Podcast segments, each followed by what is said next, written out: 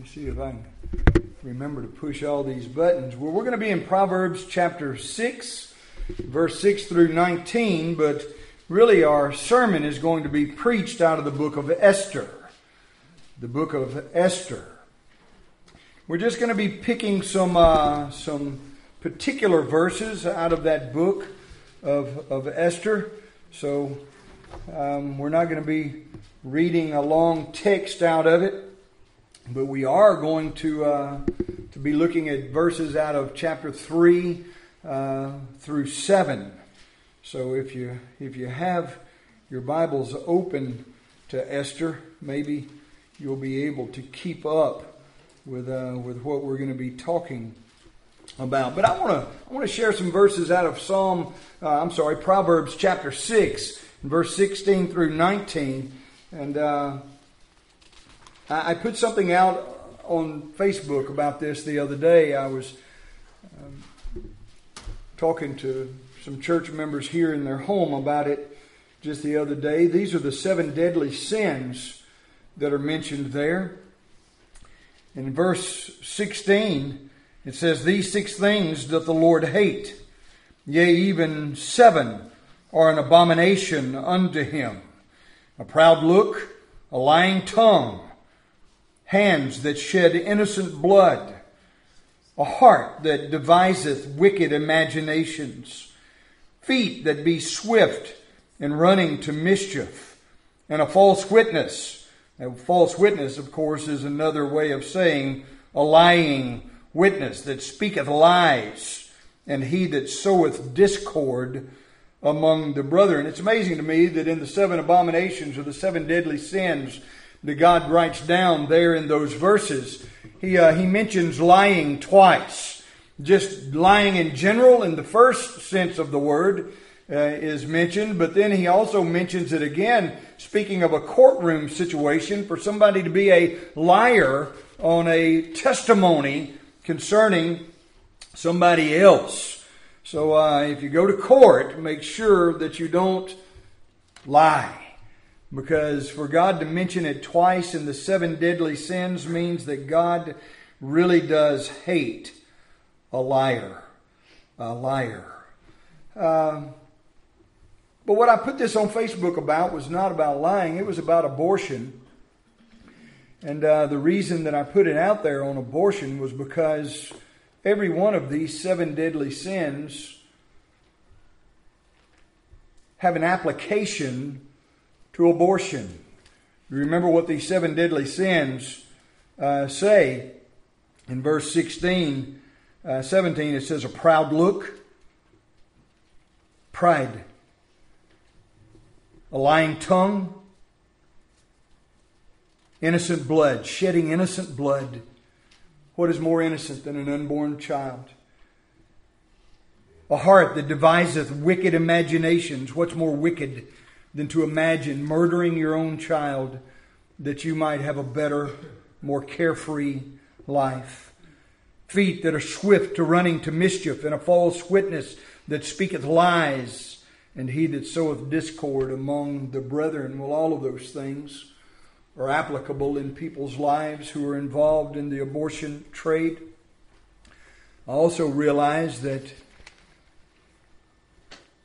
in Esther, in the book that we're going to be talking about here in verse 3, we realize that there's a man here by the name of Haman. And he is lifted up in pride, and that's going to be the topic of our sermon.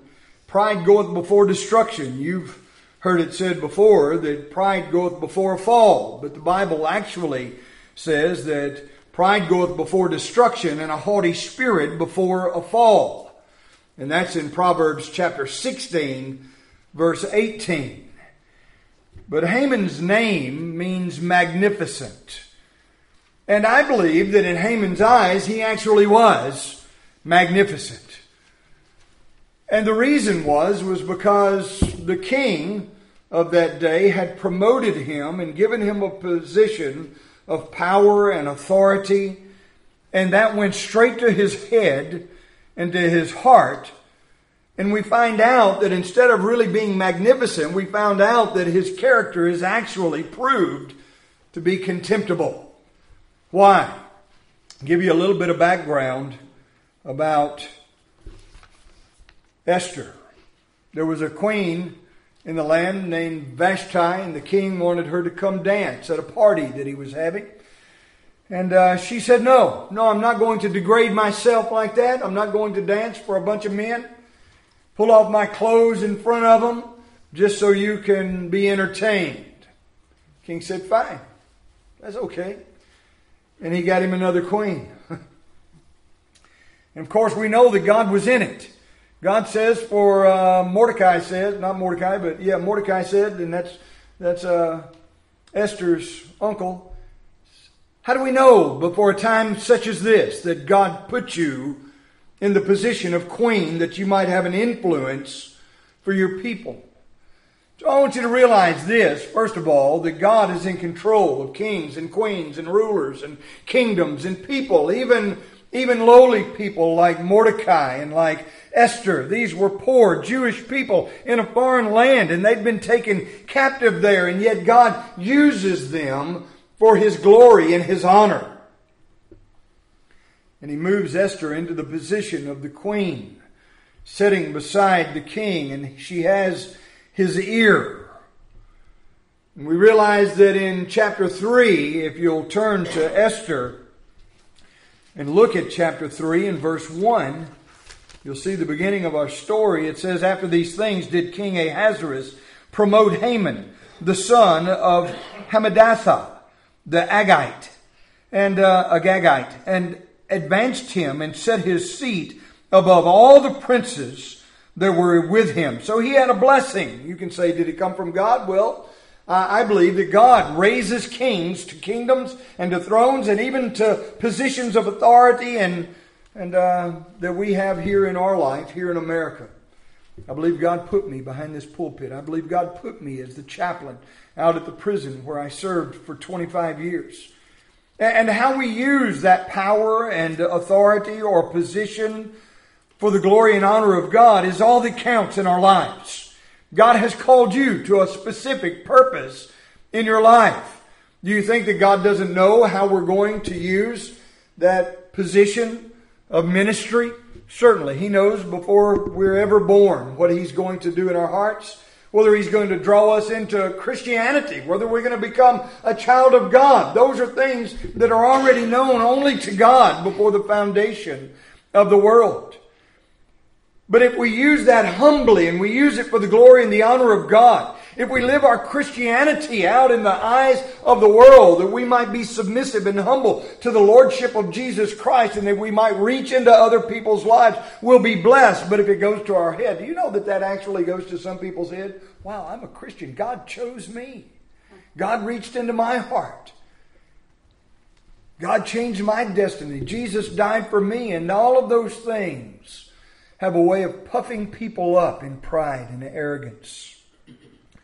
My friend, we're going to learn the story of Haman and how that worked out in his life by taking the blessings of God and using them in a self serving manner, and what the ultimate cost of that in his life was. He was promoted. My friend, it is uh, a privilege and an honor to be called a Christian. It's a privilege and an honor to be given whatever it is that we're given in this world. Not everybody's been called to the pulpit or to the ministry uh, as a, as a full time ministry, but every one of us as Christians has been given a job to do for God. And with the greater, you know, the power and the greater the responsibility, then also is the greater the cost if we stumble, falter, and fail and do, don't use that, that power and responsibility and authority uh, wherewithal, whatever it is that God has given us for His glory and His honor. I believe this that the opposite of pride is humility. And humility is the only insulation, the greatest insulation that we have from the things of the flesh and the enemies of Christ. You know what the enemies of Christ are. I talk about them all the time. You've got the old nature, the flesh that lives on the inside of us. That's the greatest enemy that we have. You have the world, this godless system that we live in. And of course, you have the arch enemy of God, which is Satan and the demonic realm around us. And for us to walk humbly through this life, to submit and surrender the lordship of our heart, our life, our time, our talent, everything that God has put into our possessions, we become stewards of another man's stuff and how we use that stuff, whether it's money or whether it's time or whether it's talent, whether it's authority, whether it's, you know, I don't, I don't know, maybe you're the, you know, Prince of Wales or the King of England or the President of the United States. But if we become puffed up in our hearts and in our minds, we become prideful and arrogant because of the promotions that God has given us in this life. There is a price to pay. Of course, there is a reward to reap if we surrender and submit and become humble before the Lord.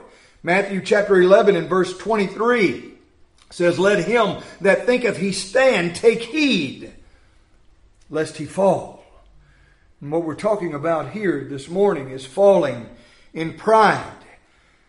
Through grace, every Christian has been promoted by the King of heaven. You do realize that, that just from lost to saved, has been the greatest promotion that you'll ever receive in this life.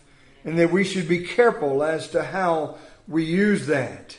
Let us see that we walk worthy of such a high calling as Christian. I like that word, that name, that title. Christ means anointed one, and yen means little. So if Christ is the anointed one, we are little anointed ones that are called by God to live a life that brings glory and honor to him. Well, we see the promotion of Haman in chapter 3 and verse 1, but you look down to chapter 3 and verse 5, and you'll see that, that because of that pride, because of that promotion, because of that arrogance, he became easily offended. In verse 5, well, let's back up to verse 4. It says, Now it came to pass when they spake daily uh, unto him and he hearkened not unto them. Speaking of Mordecai, they were asking Mordecai, why, why don't you bend the knee? Why don't you bow the head? Why don't you give obeisance and reverence to Haman the way everybody else had?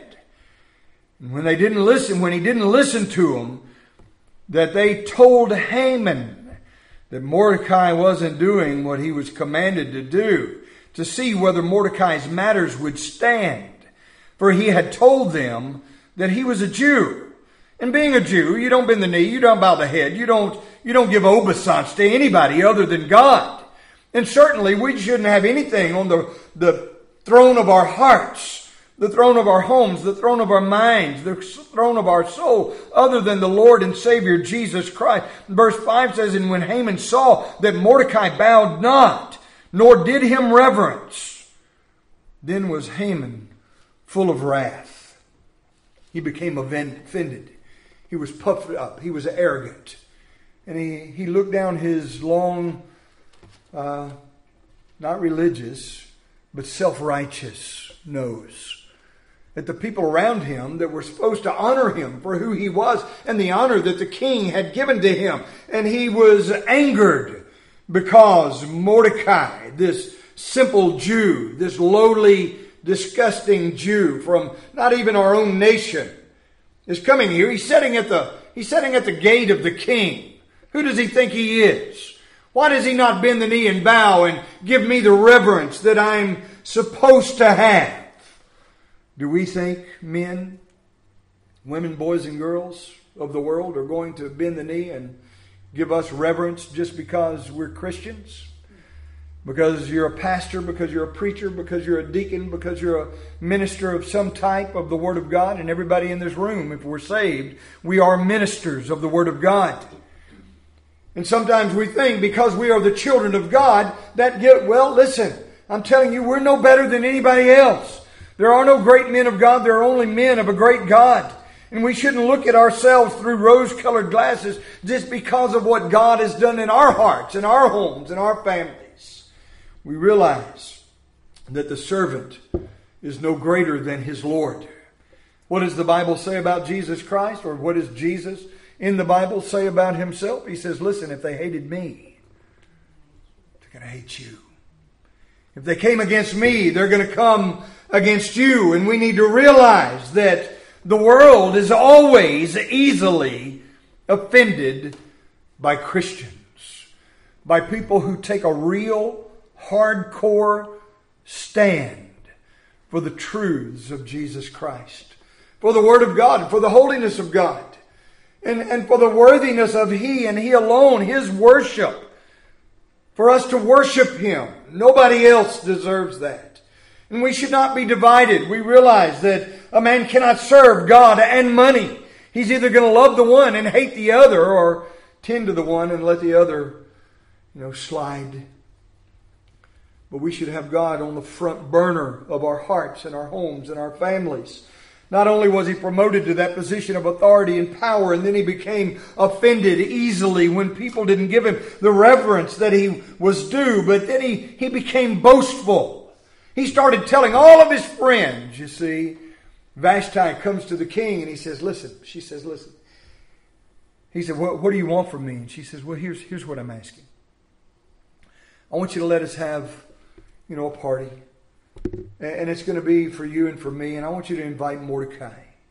It's just going to be us and Mordecai. Mordecai is standing there listening to that. And boy, he is thrilled. He says, Oh man, the king has already given me a position of authority greater than all of the princes, and now the queen is coming to the king and asking for a party, and nobody to be there except for me to be in attendance. And he goes out to all of his friends and starts bragging about who he is and what he's done. In verse 11 of chapter 5, you look at that, and it says this it says, And Haman told them of the glory of his riches the multitude of his children, and all the things wherein the king had promoted him, and how he advanced him above the princes and the servants and the king.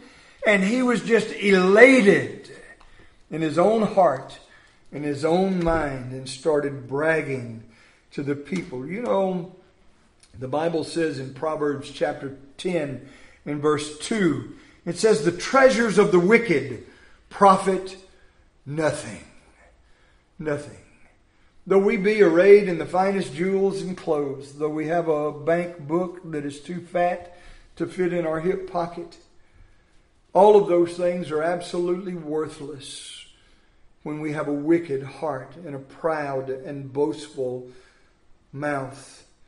It goes on to say, Paul in Romans chapter 1 and verse 30, he says, Proud boasters are inventors of evil things. And I want you to realize that in the verses ahead that we're coming to, we're going to realize just how true that is in, in Haman's life.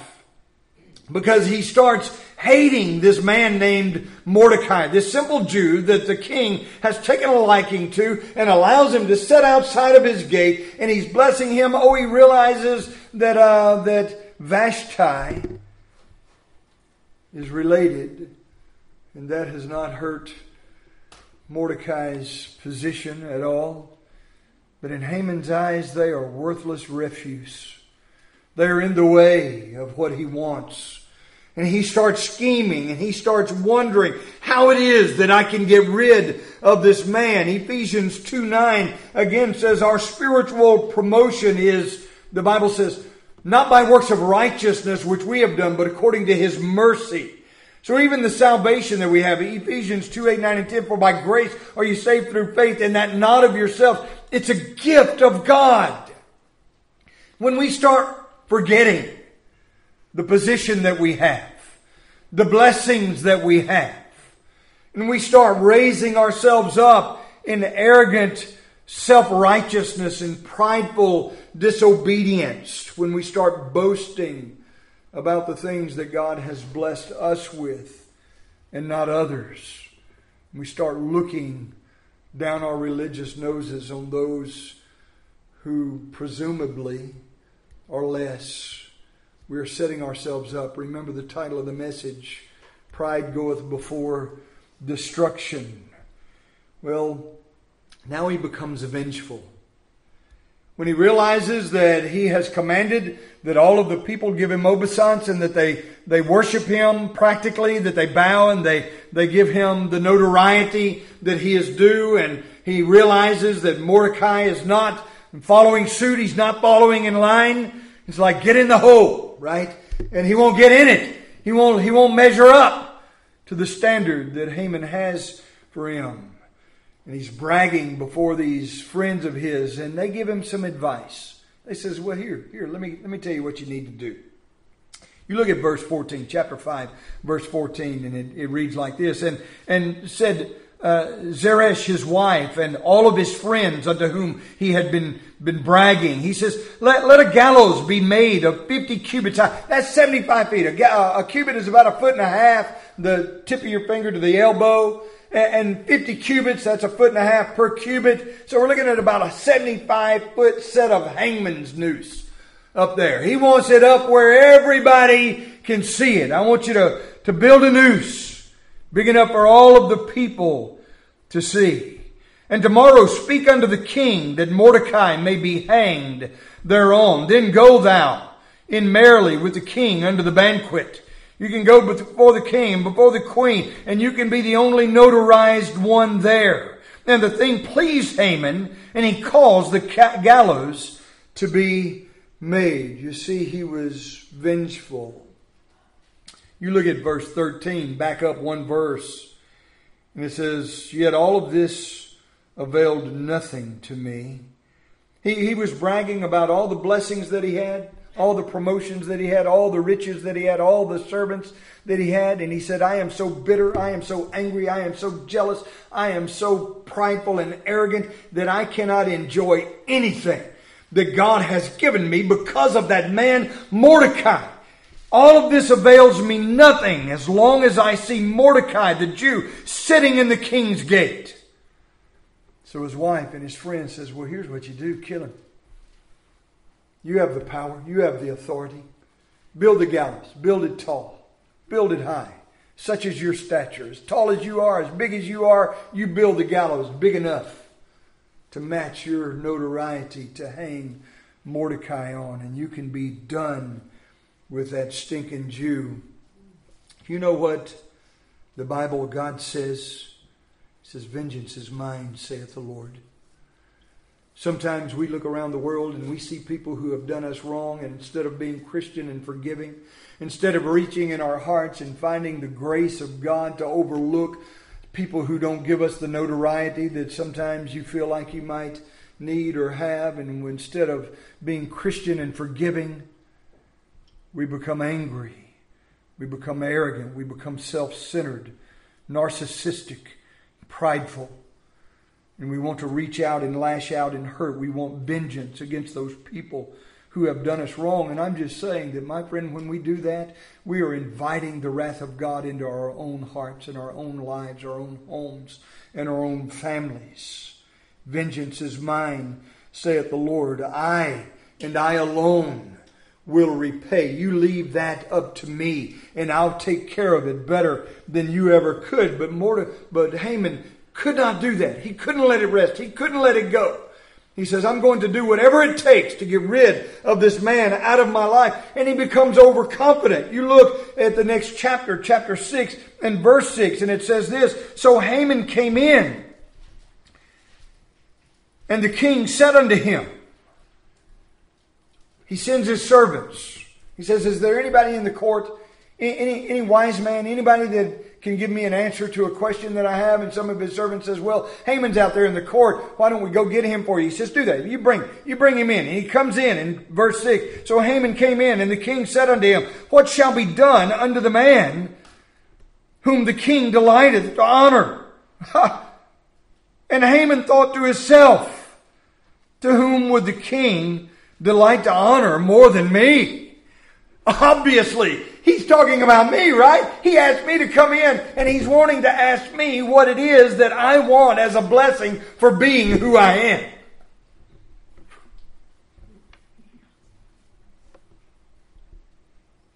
Over confident in who he is in his own eyes instead of who he is in God's eyes when we tend to think more highly of ourselves, you see, that's what we do. We lift ourselves up in pride and arrogance, and we think more highly of ourselves than we ought to.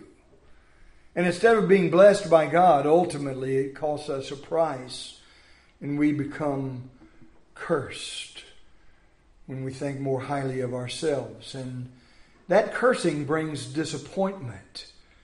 You look at chapter 6 and verse 10.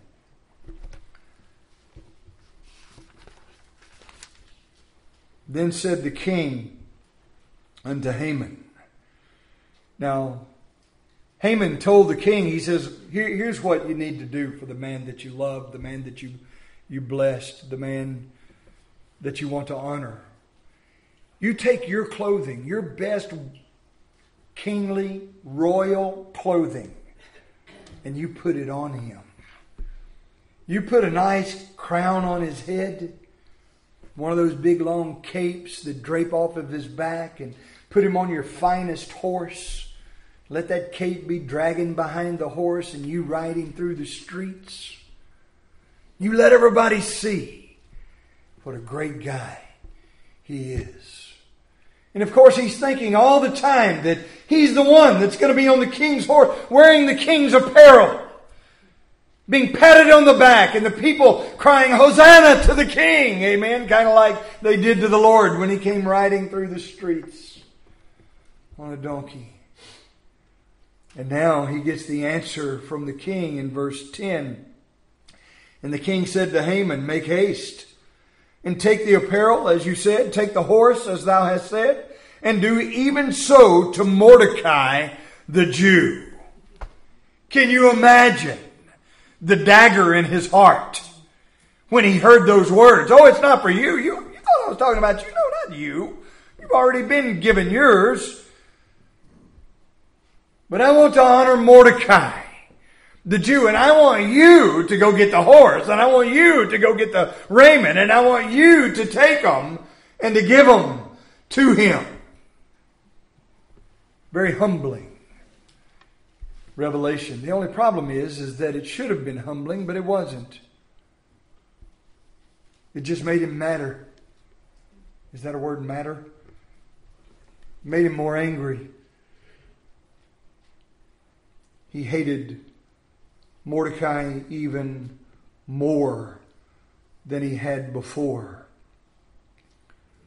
The Bible says that God has a way of his own of making appointments for people.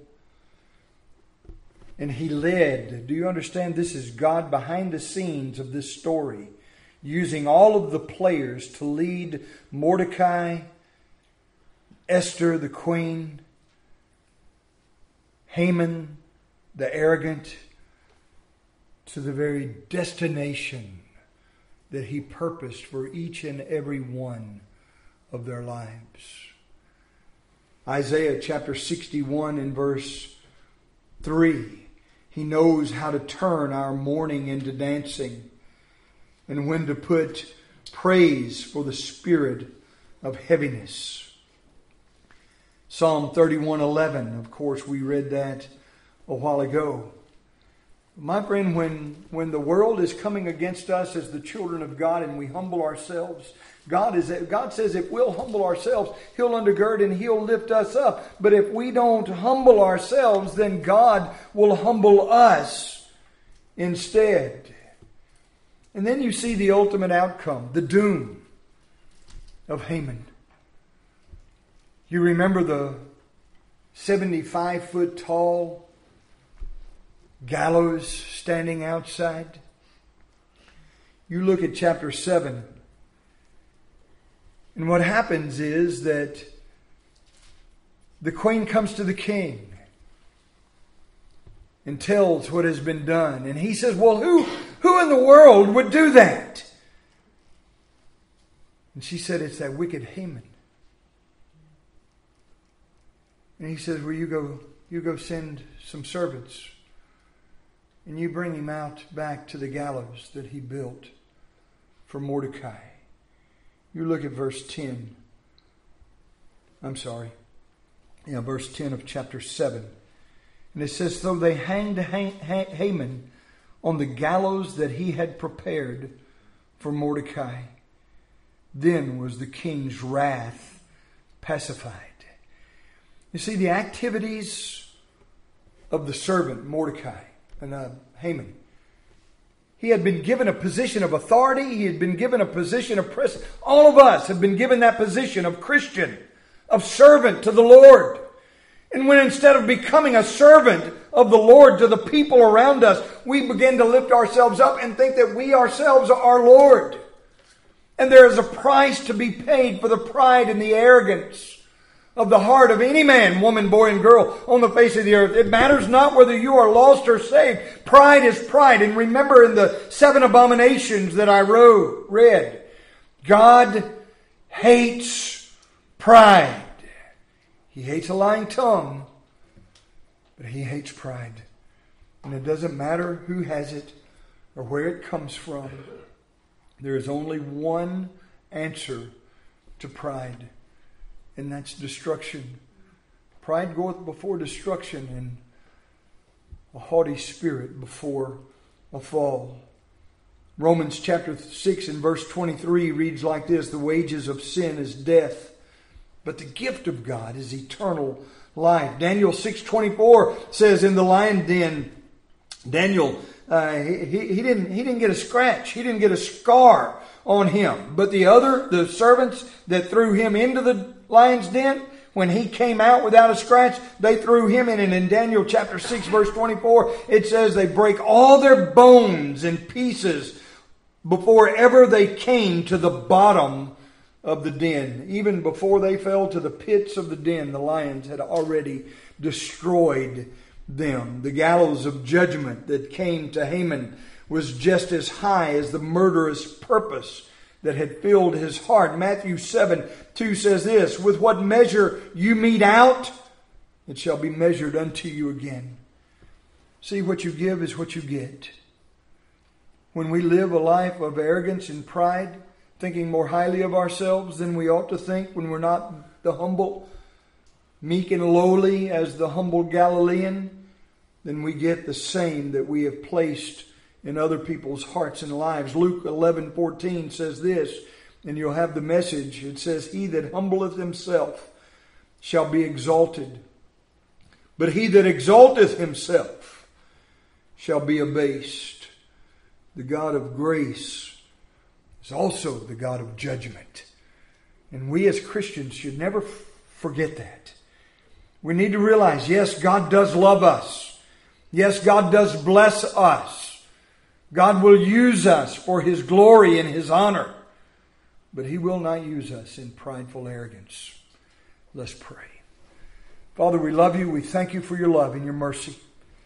God, we ask that whatever it is that you have placed in our possession as stewards, God, that we'll use it humbly, thankfully, graciously, God, that we'll take it and break it and pray that you will multiply it and reach out into the world and touch others' hearts and lives. God, we understand what your word says in Philippians chapter 2 that we're not to look on the things of ourselves, but on the things of others, and to put others before ourselves, to put you first, others second, and ourselves last. Help us, God, to live a life that brings glory and honor to you, that's pleasing to you.